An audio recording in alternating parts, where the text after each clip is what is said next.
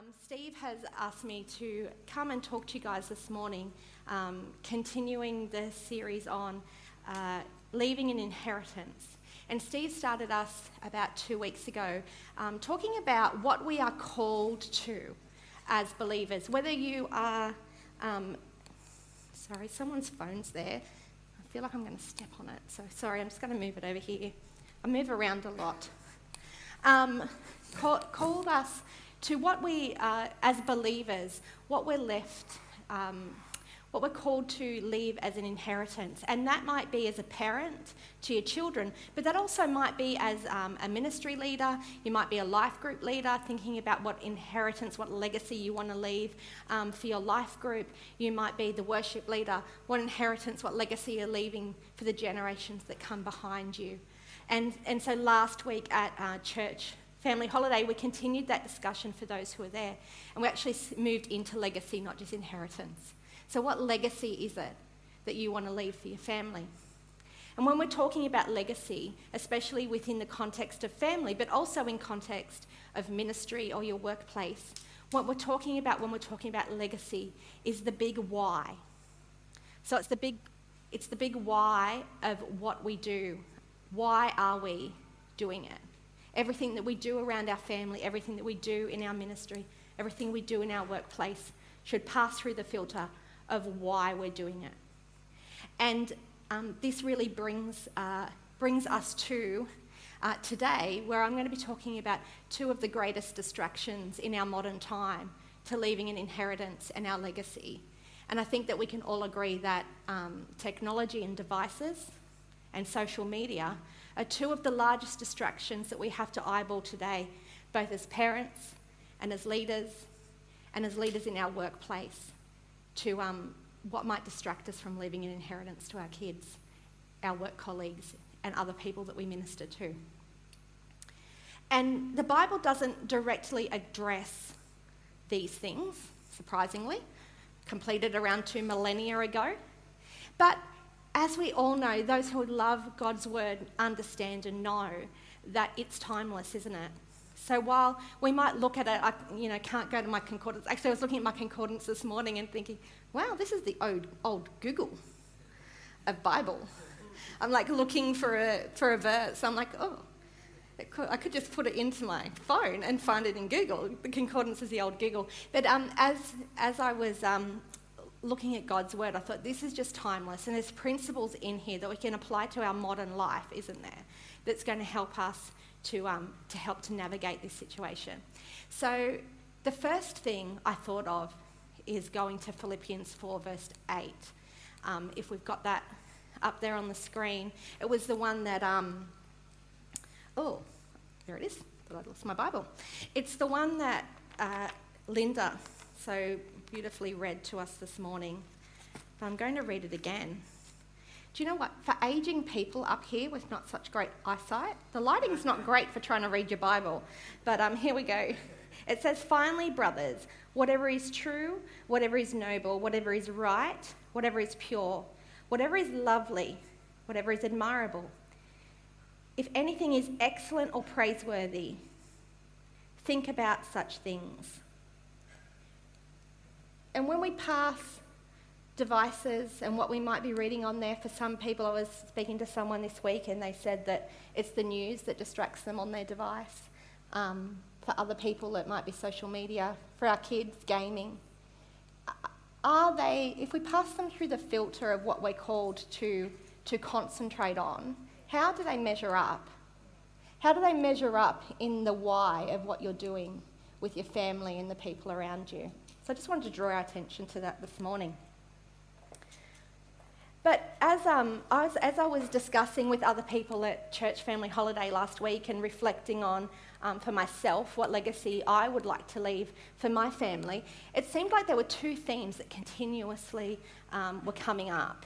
And those themes were a legacy of faith, right? I don't think there's a parent in this room that would say, is there any parents in here who don't want to leave a legacy of faith to their children?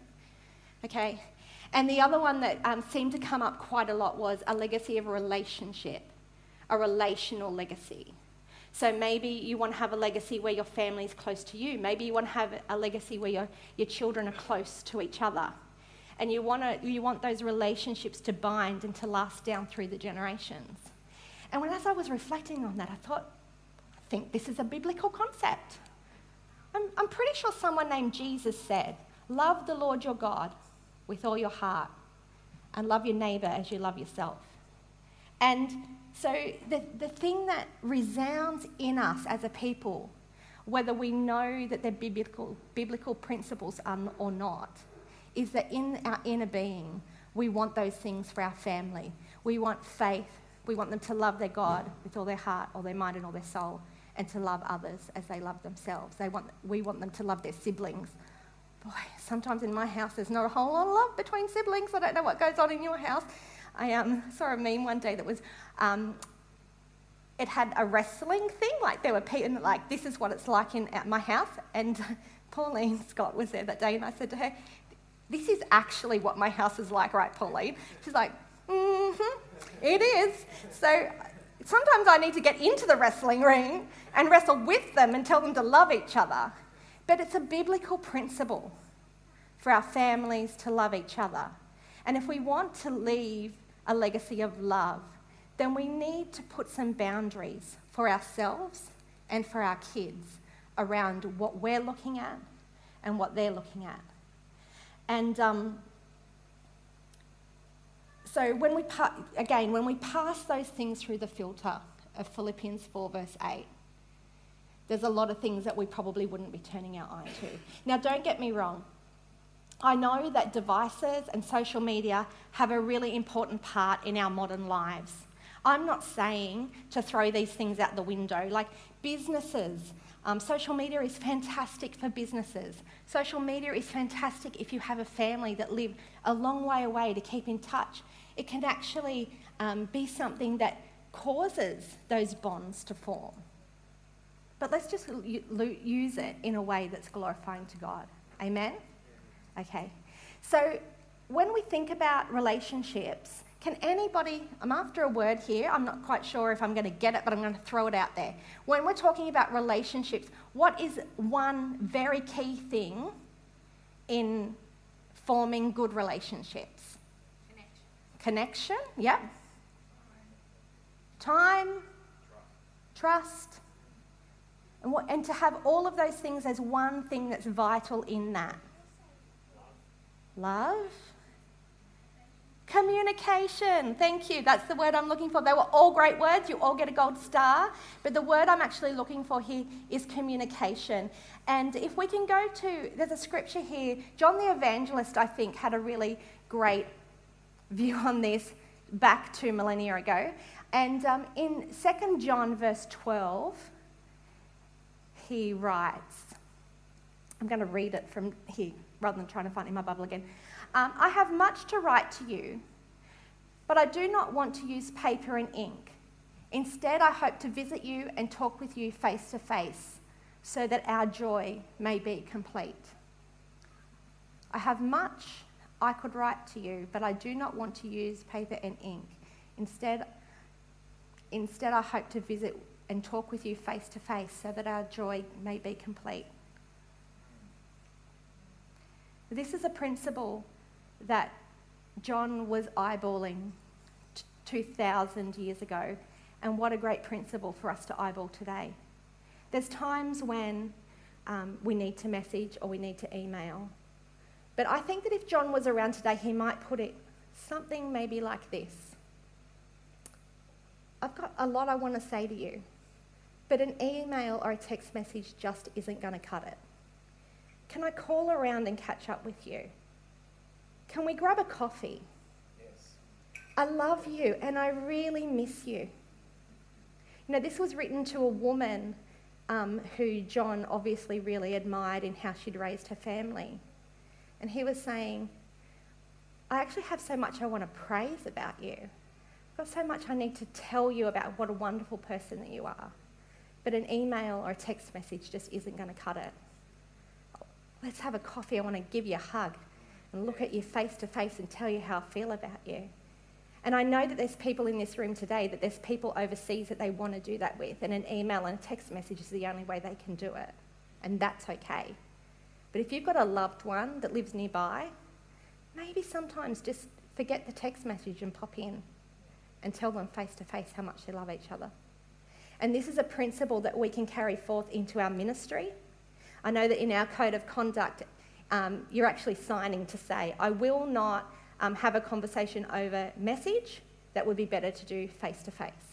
There's a reason for that. Because what we know about communication is that body language, intonation, the way we say things are so important compared to just the words. I was having this conversation with one of my kids, my seven-year-old, in the car the other day. Um, he was asking me about something, and we were talking about body language, and I was driving the car, and I said to him, Jeremy, I think you're really great. And I said to him, what do you think? What do you think? How do you feel about what I'm saying to you? And he goes, oh, I feel like you're angry with me. And I said to him, why? I said that I think that you're really great. And he said, yeah, but you, your face was all scrunched up and the tone of your voice was cranky. And I said to him, well, Jeremy, I think you're really great. How does that make you feel? And he said, wow, I feel like, Mum, I feel like you really value me. And you think, he might not have said value, but I really believe that you think I'm great. And I, at, at seven years old, I'm able to start to speak to him about how we say things, the way we say them, the looking face-to-face through the rear-view mirror of the car, because we were in the car at the time, how, how he is already interpreting my love for him by meeting me face-to-face. Yeah. Because he knows by looking at me that he really means something to me. And this is a seven-year-old. Yeah. Yeah. So as our kids develop, we need to encourage this in them.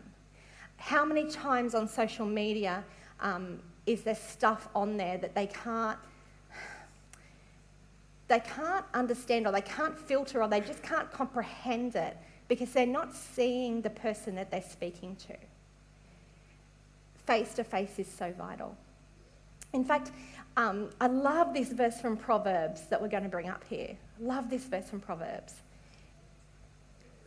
It's Proverbs eighteen, verse two. Okay?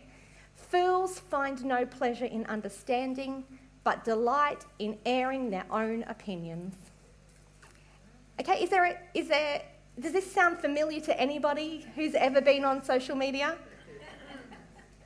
Like, so I've commented on like a news thing or something before, and all of a sudden I've got somebody like slamming me, and I'm like, oh, that's not what I meant. I, I actually commented on something the other day that was a comment for someone else, but it, the person got tagged to it was like, I already know that. And I'm like, oh, I'm really sorry, but it was actually for someone else, not for you. And he would have felt like I was just trying to air my opinion, right? You're just trying to tell me that I don't understand what's going on. But the truth is, that's not what I was trying to do. I was trying to bring understanding to somebody, but because there was miscommunication, this adult thought that I was expressing an opinion. Now, if that's difficult for people our age to do, imagine how difficult that is for our children to deal with. Especially people at that age, in that age group. I'm starting to move into talking about middle schoolers now. If we're talking about middle schoolers where they're developing their identity, who they are, um, from the age twelve... This is a bit of a psychology, psychology thing. But from the age, twelve is the age of differentiation, right? And what that means in layman's terms is that from twelve years old through teen years, kids actually discover, I am not a part of my parent. I am separate to them. I have my own identity outside of the family. And so that's when they stop coming so much to you, maybe about stuff that they're dealing with and struggling with, and they're going out there for it, right? They're going to peers, they're going to influencers, they're going to all of those places to find their identity, and they're not coming to you so much anymore. And this is why it's important that we know where they're going. We know where they're going. And to help speak a little bit more into that, I'd um, like to invite Bronwyn Rapanica. A lot of you will know Bronwyn, but as she comes up, I just want to share a little bit um, about Bron. Bron is the learning support leader at Belmont Christian College. When our children started, come on up, Bron. When our children started at Belmont Christian College, she was actually leading, they had middle school back then, and Bronwyn was the leader of middle school. And I remember um, going to the information night for middle school, or the introduction to middle school, whatever they called it at the time. And Bronwyn um, spoke about social media and devices. Just very briefly, I'm sure, Bron. But, no, no, I'm confidently sure. but, um, but what Bronwyn had to say about that was so profound for me that it actually shaped the way that, um, that we as a family have dealt with devices and social media for our kids as they grow up. But the, but the other thing I want you to realise is if you don't have kids in this age group, if your kids are younger, if your kids are older, if you don't have kids, these principles, while ballooned for this age group, are applicable to all of us as we navigate as we navigate this world that we find ourselves living in. So, Bronwyn, I just want to find the questions that I asked you to, I'm sure you've got them in front of you because you're far more organised than what I am. But, um, okay, here we go. So, Bronwyn. Sounds like I'm in trouble because my dad is the only person that calls me Bronwyn and I'm in trouble. So, Bron's fine. Bron? Back on. Yep. um, could you just explain to us what the pressures of this age group face socially at school? Well, I don't think it's just defined at school. I think they're on a twenty-four hour clock now, not a nine till three clock anymore. I think that's part of the pressure that they're facing, that the clock doesn't stop because their access to social media is twenty-four seven. I know they go to bed, but even then, um, even when they're sleeping these days, there's a sense of missing out, of being disconnected from what's happening because they know that social media continues. Mm. I think one of the big things that they're facing is the sense that they need to look to others for their sense of who they are, for their identity. Mm. Now, we do typically do that at this age group, as you said. Yep. It's, it's peer-to-peer more, or peer-to-mentor, or, or self-to-mentor, mm. like youth group leader, et cetera. Mm. They're critical roles at this age and stage. But the absolute um, intensity of the visual images and the visual sense of perfection that's painted on social media makes it very difficult for them to understand, how do I fit in? How do I blend into this seemingly perfect world of being presented as beautiful, trendy, successful, popular with all the likes? How do I get myself into that space when I know myself and I know I'm imperfect? Mm. And I know I can't present that consistently, and yet the perception is that it's a perfect world that we're stepping into. Mm, yeah. So there's a great deal of pressure. Thanks, Bron. I actually was having a conversation with a cricket mum yesterday morning. Um, we were just talking, she's not a Christian, we were just having a discussion, and she said that she's she has a thirteen-year-old daughter who, even when they say they're going to go out for dinner, she's like, oh, that's a sketchy place, Mum. And she's like, what do you mean it's a sketchy place? And I'm, I'm thinking through and quickly thinking through my mind, why would she be saying that? And I thought, it's social media. Because the kids are sharing where they're going. The kids are looking on Instagram at food. I mean, what the, I mean, when I was thirteen, I thought it was great we had fish and chips on a Friday night. Like, wasn't turning my nose up at a restaurant because none of my other friends thought it was cool. Well, who even spoke about that? But how many times do you see all people taking photos of their food in restaurants or stuff like that? And it's really, it's it's coming down to even in, infecting the family life even in that way, which is really interesting. Tamara, can I just challenge you? I think the people taking the photos of the food at restaurants are the parents. So we are actually setting up this criteria Amen. That our children are coming in under. Mm. This is not about children taking photos of food. Mm. So I think we have to understand the context in which this mm. is happening, and we are as absorbed in this world as they are. Amen. And we have not understood that. Mm. Um, so we've accepted it and taken it on. We had initial cautions, but we are we are as, um, I think, driven by it in some ways as our young people are, mm. without even realising. Mm. We can see it in them. We don't tend to see it in ourselves. It's almost like they're holding a mirror up to us, isn't it? Yeah, if, if yep. we're willing to look in the mirror, yeah. Yep. Yep. So could, just really briefly, because this is a really big topic, could you could you just share with us about social masking and what that is well, on social media and at school? Sure. Well, you mentioned it to me and I actually Googled it. Um, I thought, okay, okay, what is social masking? And social masking initially, originally, was something that uh, young people or people diagnosed on the autism spectrum do to present as a sense of sort of normality in their social world. They adopt certain behaviours mm. because they don't come instinctively or naturally to them. So they adopt them and that's fine. That's what they do. It's, it's a, a way of managing mm. their level of need.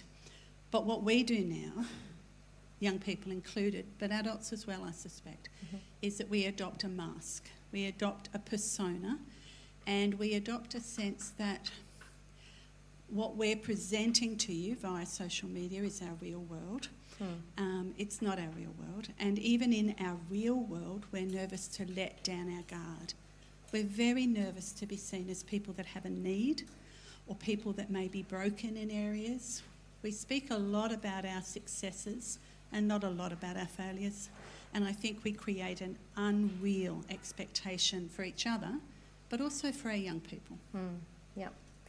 And um, I think that it's so important for us to realise that I skipped a little bit of my sermon earlier on where I said that um, this isn't about pointing the finger at the church. And it's because if You know, it's the old saying, if I point one finger at you, I'm pointing all the rest of my fingers back at me. And I don't know how many times I've gone down a rabbit hole on social media, especially on Facebook. It's like, oh, that person knows that person, knows that person, knows that. And like, you know, there's no harm, real harm in that, except mm-hmm. that it takes my legacy, my time, it, it takes my stewardship. It takes time that I could be spending with my children and my husband and the people that I love. But I could just as easily be going down a rabbit hole that is harmful. So it's not it's not about me standing up here, thank you, Bron, with my social mask on and saying, I've got it all down pat and let me help you with your problem. Because it's my problem too. And everybody that I speak to, it's their problem as well. So don't feel isolated if you feel like you don't have it together and it's not working well. Because as Bronwyn already shared, It, it kind of, we kind of tripped over it, in a sense, as a community, and we got caught up in it. We've gotten caught up in it, but it's it's it's time, and it's okay to backpedal a little bit and go, okay, we're going to reassess this situation. I, I would see it as a challenge more than a problem, because the problem the problem is something you can resolve and, and deal with, mm. but this isn't going to go away. So it's not like we can rewind and get to a world where we don't have social media. Yeah, that's right. And if it wasn't for social media, I wouldn't be able to contact my son and yeah. my daughter-in-law and grandson. Fabulous. I love, I love yep. what I can do. Excellent. Um, and I'm a tiny bit attached to my phone, um, but. It's more of a challenge than a problem in the sense that that then gives us the motivation to look at, well, how do I take on this challenge rather than how do I avoid this problem? Mm. Because that puts us in a no, no-win situation. Yeah. Yep. But challenge is great. a great thing because I love a challenge. I love a, a new challenge. Mm. And I think that what we recognise then is we might need some help to overcome mm. this challenge. So let's not do it by ourselves. I think that's when home groups are really important. Fantastic. We talk to each other in home groups about the issues that we're having, the struggles that we're having, or just glean some more information from people who've gone ahead of us. Mm. One of the great blessings in my life has been my sister, who has raised her children five years ahead of me. Mm. And so I've leaned into her wisdom and leaned into her knowledge and her growth and her mistakes that she shared with me and her successes that she's had. So we've really partnered together in raising our children. And that's been a tremendous blessing. And that can happen in life group, it can happen yep. in friendships, it can happen within family. Fabulous. And so, Bron, I think you've covered the rest of the questions that I asked you. So, um, can I say one more thing? You sure Sorry. can. It's one of those things that Bron sit down. But um, what I say is, I think the counter to the addiction with the need to be liked by people online is to be liked by the people that you live with. Mm. We can you, sorry, Bron, can you say that again, please? I said the counter to the addiction to being needed to be liked online is to know that you're liked by the people that you live with. Our children, by and large, know that we love them. That's a kind of done deal in a family that is functional and connected and committed to each other. And we say it, and it means a lot. But at about a year seven, eight, nine, ten age group, they become quite unlikable. And it's, it's very true. I don't know why God gave me the privilege of loving that age group, and I really do think they're extraordinary. But what I did recognise about them is that they desperately need to be liked, mm. not just loved. Now, if you like someone, you like spending time with them. You don't spend time with them because it's a thing you do, you have to do. It's because you want to. And you find out things about them that are connected to you, that you enjoy participating in, that, that really that you can share in, that there's enjoyment, not just going through the motions of parenting. Mm-hmm. To be liked by the people who you live with is a really grounding thing. It's a place of belonging where you're not striving. They're absolutely exhausted in they striving are. to be liked by everyone. Mm. Let's just give them a core group of people who love them and who really like them. And that's a big thing I think yeah. we can do. Thanks well, so much. Well, thanks, Bron. I am going to ask you to sit down, but not because I don't think you have anything else to share. I just think we could talk about it all day, couldn't we? You're so... Bron, I just find Bron so wise. She's one of the women, when I see her, I'm like, oh, Bron, I've got this question. Can you tell me what you do? And, and that's the other thing that Bron's talking about. Don't think you have to have all the answers. I don't have all the answers, but I know that there's wisdom in those who are around me that I can go to and ask, hey, how did you do this? And sometimes, how did you do this? And it didn't work. So I don't fall into the same pitfalls that you might have found yourself in. Not that I'm saying Bronwyn's falling into pitfalls. But, you know, like, even when I went and met with her during the week, she's like, wow, Tamara, from when Gabby started middle school, so much has changed. From the talk that I gave you, it would be close to ten years ago that you heard. Things have even changed since then. So don't be scared to ask ask people around you how to help you with this. I know we're getting cl- close for time. I've got so much more to share. Um, so I'm skipping a bit here. And Gabby, could, could I just have... Like, my daughter Gabby's going to come up and share with us because just briefly... Come up, Dale. Um, just briefly, from that conversation that, that Bron had um, when we were heading into middle school, it really helped Andrew and I, my husband, to sit down and solidify, okay, so what are we going to do in our home? And guys, this needs to be something that you come to together, like a stone wall, because it's okay to discuss it with your kids, and actually I would say you should discuss it with your kids. Collaborative parenting will always be a great way to get your kids on board with boundaries, even though they're still going to push them. At least they settled on being happy there to start with. And so what we need to know is, as parents, there's going to be times you're going to have to be like an immovable brick or stone wall, isn't there? Like, is there any parent here who hasn't had to link arms with the other parent and go, we're in this together, and they're not going to push us apart, right? Amen. And so as Andrew and I discussed devices and social medias, we came up with some rules. So it even stands today, ten years on, um, with Gabby's younger siblings, we do half an hour of device time a day. That's it. They get half an hour. Do they like it? No. Do they know that's the rule? Yes. Do they push the boundaries and sneak on? Yes. Are there consequences when they do that? Yes. Do Andrew and I link arms and say, that is the rule, tough luck? Yes, we do. And do you know what? If you ask them about it, they'll tell you the rule, they'll tell you why that's the rule, and they'll tell you they hate it, but exhibit A. The perfect child. Not the perfect child. So... that was a really quick way to get through some of my stuff. So, Gab, tell yes. us, what were, I just briefly said what were yes. the rules. Can you remember anything else that was encompassed in. Oh, sorry, no social media in middle school years. That was the one I was going to say. Yeah. Complete blanket, none. You, like, when I thought about my twelve, thirteen, fourteen, fifteen-year-old coming home from school after being switched on all day long, guys, coming home from work. Imagine that, coming home from work, being switched on all day, having to work, and then bringing their little twelve and thirteen-year-old brains home and still having to perform.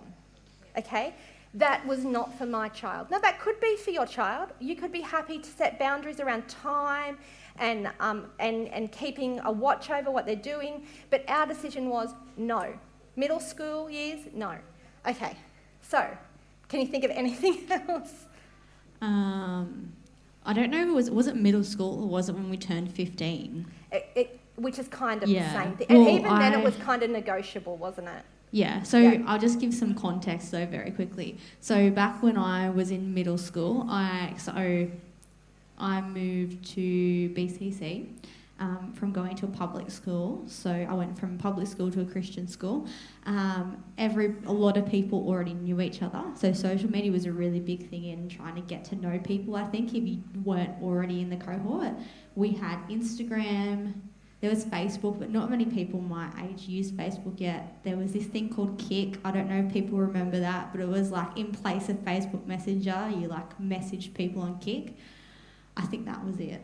Okay. Yeah. And um, did you find the boundaries that we had set for you tough, hard? Were there negative things associated with that? Um, Like, yes, it was tough sometimes. I think it was especially if, like, I wanted to talk to somebody, or sometimes you go to a sleepover and there'd be a lot of pressure where your friends would be like, oh, like, let's talk to this person. I'd be like, well, I can't because I don't have it. Mum and, sorry, Mum and Dad also wouldn't let us have a phone until we were able to buy it ourselves and pay for the credit ourselves. And um, they didn't let us have a device until we were probably... We were allowed to have our first thing at nine or something, but for me it wasn't a device. It was like I had a leap pad, and then I got older, and then I got no, an iPod. At six she got a leap pad, at nine okay. it was like a... It was an like iPod an M P three player or something, or something. Like that, yeah. And then eventually I got an iPod. Um, but yeah, it was a little bit tough. Sometimes there was peer pressure, but there's always peer pressure in everything. Um... And yeah, just I guess tough in the sense that sometimes being a kid and not understanding, I was like, Mum and Dad don't care about me because they won't let me have social media. I was prepared to be the bad guy because mm. it was really important to us. Okay, what were what were some of the positive things, even like not now, but back then when you were in the middle of it, what were some positive things that... I was going to say now, but okay, I'll try and think about that. Um, so... Can I say both? Are you going to ask me about now? Okay, yeah, the next question was in hindsight. Okay. How do you feel about? Sorry, I forgot what the questions were. That's okay. So, um, back then it was good because, as Mum said, I think even if you don't realise it as kids, you do want to have a time where you can just switch off. And there was that peer pressure there, but because Mum and Dad had said you couldn't, I couldn't, I was able to use them as an excuse. And say, like when my friends were like, oh, why aren't you on this? And they'd be like, nah, nah, nah, nah, because teenage girls can be a little bit nasty sometimes. Um, I'd be able to be like, oh, you know, Mum and Dad don't want me to. In my head sometimes I'd be like, thank you, thank goodness that I don't have to do that. Um, so that was good. Um, because like, I think what Mum didn't touch on is, especially when you're a teenager, like when trying to figure out who you are, you're trying to make friends. Sometimes you're trying to like, like you're trying to work out the opposite sex as well and whether you like, like who you like and stuff. So I remember sometimes you like met, because I used to get social media sometimes and Mum and Dad wouldn't know. Perfect first child. Um, I'd sneak it onto my phone because I'd want to talk to somebody. But then you're like laying in bed at night and I, I struggle with some anxiety sometimes and I'd get so anxious like waiting for someone to message me. You know, and it affects my that affected my sleep just on like a, a physical level of that. Um, but yeah, in hindsight, I think looking back at it, like it was good that I was able to switch off. But on a deeper level than that, I was going to touch on the fact that I think parents do need to be prepared to be the bad guy. um, because, not just because it's better for your children, but it actually opens up opportunities for conversation. Mm. So if your kid, it doesn't, like, I was a kid that was very much upfront about that kind of stuff. So I'd be like, Mum and Dad, I don't like this. And then I would be open to Mum and Dad talking me, to me about it. I realise not all kids are like that. Some kids will just be like, I hate you, and they'll walk into their room and slam the door and they won't want to listen to you. But eventually I think all kids will come around to the point where they will want to understand it. Mm. They will want to have a conversation with you about it. And so actually being able to understand why Mum and Dad weren't letting me do this, it's actually affected me in my adult life as well. I don't know this for sure. I'm doing psychology at uni at the moment, so I'm like thinking about all these things. Um, but I know for me, I feel like it's made me think more about social media. It's made me more aware of it. It's made me think about devices. And so I'll catch up with my friends sometimes, and most of my friends, yeah, I know, as far, I, this is my last thing. Most of my friends, I'll see them when I go and catch up with them. They'll sit with their phone on the table, check it every now and again. But for me, I've been able to think about it. I've done some research into it. So when I'm with a friend, most of the time I actually put my phone away because I want to have that engaged one-on-one time with them. And I think that so many young people today are actually addicted to their phones mm. or d- addicted to their devices. And adults. And adults. Mm-hmm. I, I'm an adult now. Um, because they haven't had that time where they've had to learn how to socially interact. Yep. So they rely on their devices as a crutch and as something that is going to help them get through social situations. Thank you.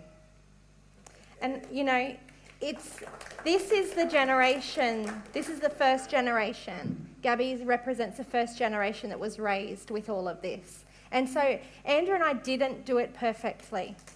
We didn't. There's stuff, you know, we perhaps could have been a little bit more collaborative in the approach that we had with them. But um, but hearing today that kids need those boundaries. They need you to be the bad guy. Um, I've got a girlfriend who has done some um, community parenting groups, and she said she shared with me one day that there's two things that make a great parent. And in fact, I would say there's two things that make a great leader. Because let's face it, parents are just leaders. So if you've switched off because we've been talking about families, switch back on again for a minute. There's two things that make great leaders, especially in family. One is you are meaningfully engaged. And fourteen-year-olds and fifteen-year-olds and sometimes people you're leading in ministry and sometimes people that you're leading in your workplace do not express they want you to be mean, meaningfully engaged in their lives. In fact, they're slamming the door, they're telling you they hate you, they're um, maybe asking you to stop looking over their shoulder, let them get on with it. Maybe they're, um, they're hiding something from you in ministry because uh, they know that you're going to call them out on it. But our kids need us to be, and people we're leading need us to be meaningfully engaged in their lives, even when they're telling us they don't want us to be. Get out of here. I hate you. You don't know what you're talking about. You don't understand me. You are the grown-up. You have the control and the power, and you need to stay meaningfully engaged in your children's lives. It's not always easy. The second thing is, like Gabby said, you need to be prepared to be the bad guy. Hey, if it took Gabby to say, my parents are so strict and they won't let me have social media and I so wish that they would do something different and that's why I don't have it, bring it on every minute of the day. If that's how I protect my child, they need to use me as a boundary between them and the world, I'm all for it. Let it happen. If I'm the parent that has to say, hand the device over, that doesn't belong in your bedroom. You can't have that there. That device is an open book. Give it to me. And I find things on it that are not appropriate. And I'm the bad guy because now I want to talk to them about it. And I want to teach them what God's word says about them.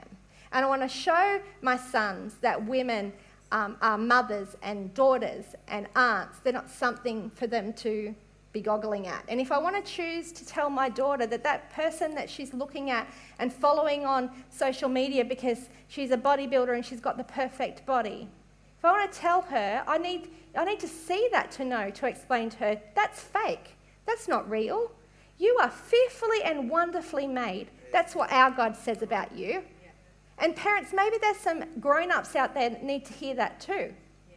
Stop comparing yourself. Yeah. I had a conversation with a non-Christian mum at the school who, she was juggling with her kids, getting them out of the car, and I said, how are you going? She broke down in tears. I said, well, what's wrong?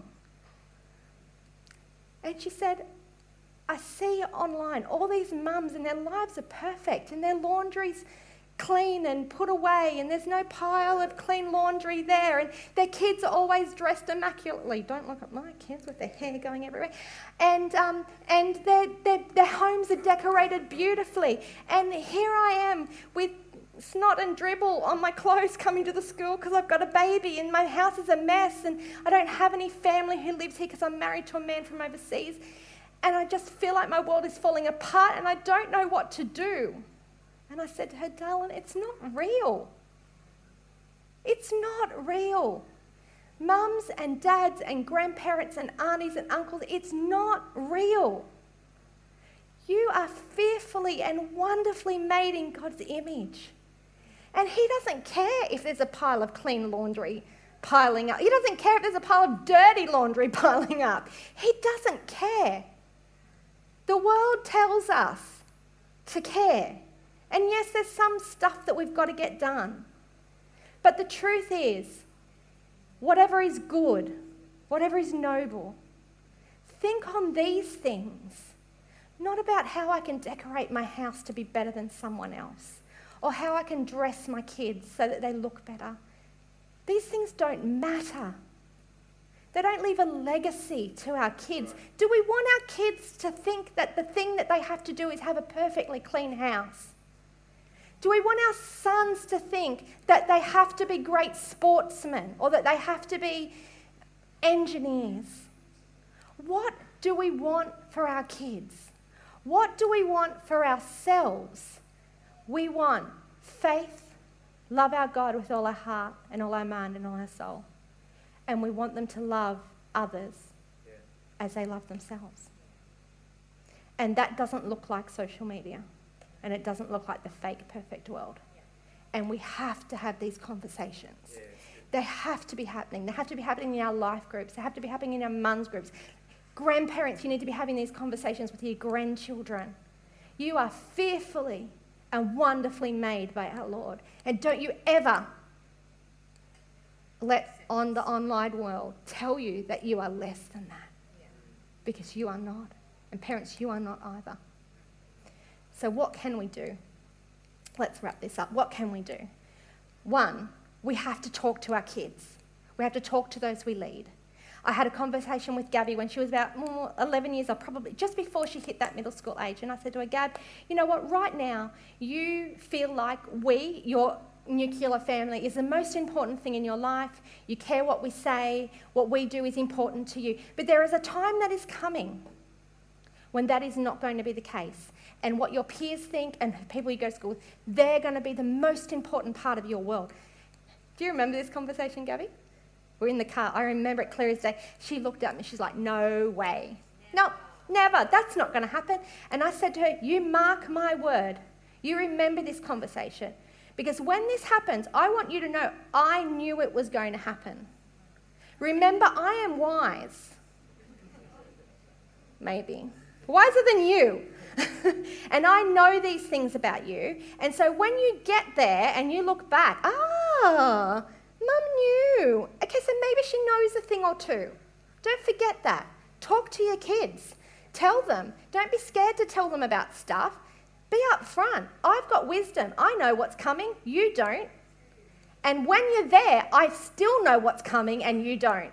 So you might not like, I mean, I've had conversations with my kids where they've said, Mum, you've spoken to us about this so many times. I'm like, yep, and you're going to hear it again because that's my job. You know, I'm going to talk to you about drinking. I'm going to talk to you about drugs. I'm going to talk to you about everything. I don't care if your ears bleed. It is my job. And I am, I have the power and I have, my place is to protect you and to make you good citizens. I've got the power. And if you don't feel like you've got the power, take it back. Yeah. Don't let a twelve-year-old walk all over you.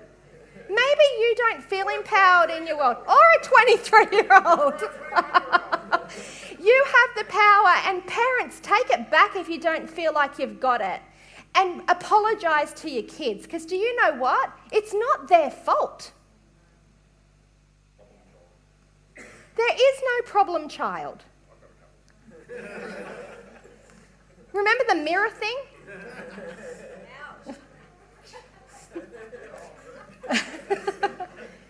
If you have a third, look, I've got kids that are stubborn. I've got kids who tell me, make me. Go to bed, make me.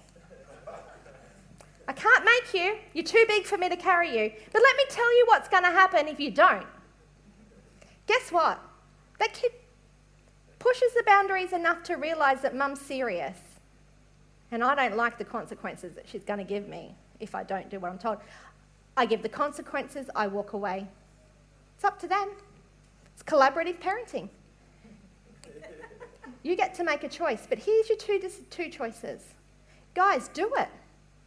It might take a few times of having to give the consequences really tough, but let me tell you, you get, you learn, you get to the point where you can just say, I can't make you, but if you don't do it, you're grounded for two weeks, and you walk away. And the child, nine times out of ten, will make the right decision. Because I have the power.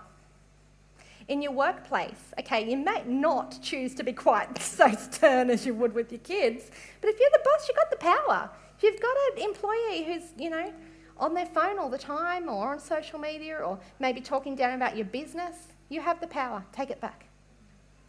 Don't be parents that are bystanders.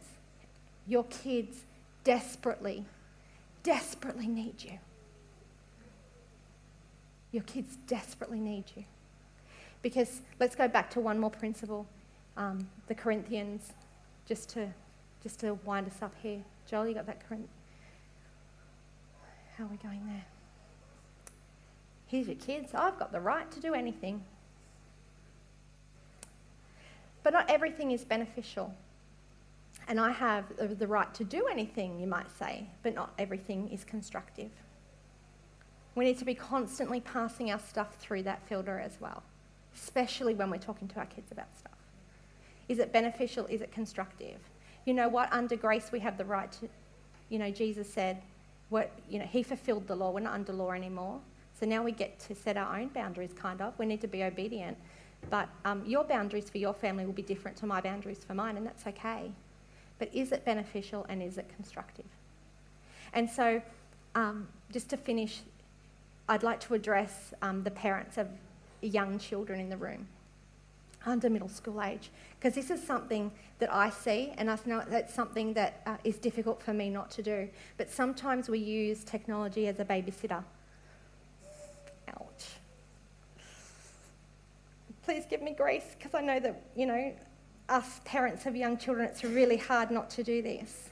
But what are you setting your kids up for?